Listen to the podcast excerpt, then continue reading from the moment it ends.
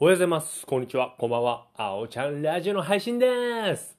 先週、測定筋膜炎でリハビリに行ってた時に言われたんですけど、1日2万歩 ?2 万歩過去にもうほぼ毎日歩いてた人がアスリートとかではなくてマラソンランナーでもないのに測定筋膜炎になってリハビリ来てたっていう話をしたしてたんですよ。聞いたんですね。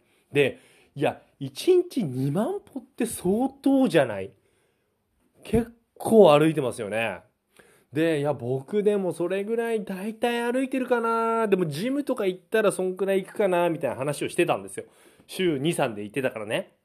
で、その話して、で、今日、会社の携帯、会社の携帯がなんか万歩計ついてる機能なのか、最初の画面開いた時の画面に出るんですね、歩数が。で、僕ずっと会社の携帯持って歩いてるわけではないんですよ。で、一時的にどっか、まあ良くないんですけど、持たされてるのに、どっか置いといて、まあ他の作業場行って仕事してみたいなことをやってるんですね。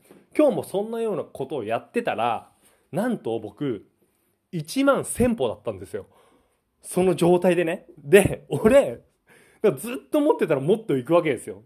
結構動いてる時俺置いてたから、1万3000とか4000行く。で、通勤で僕歩いてるから、片道20分はかかるんですね。で、往復40分じゃん。いや、俺、平均2万歩行ってるわと思って。でジム行く時は、ジムも僕歩いて行ってるんで、歩いて行って歩いて帰ってきて、まあランニングなり走ったり、腹筋だなんだってするじゃないですか。俺多分、ジム行く時3万とかもっと行ってるわと思って。いや、原因これだわと思って。で、去年、一昨年かな一昨年去年も夏がなんか足の裏、ここまでじゃないんですけど、なんか痛いなっていう時があったんですよ。で、その時も多分、体悲鳴上げてたんだろうなと思いましたね。やっぱね、一日どれぐらい歩くとか、万歩計って大事なんだなって改めて思ったね。いや、俺さ、相当歩いてるわ。歩きまくりだわ。なので、ちょっとそれも踏ま踏まえまして、チャリ、チャリで通勤します。もう歩いてたんですけど、もうチャリで通勤しようということで、妻に電動自転車を僕はね、1月プレゼントしてあげたので、その妻が前に乗ってたおフルを僕が乗ります。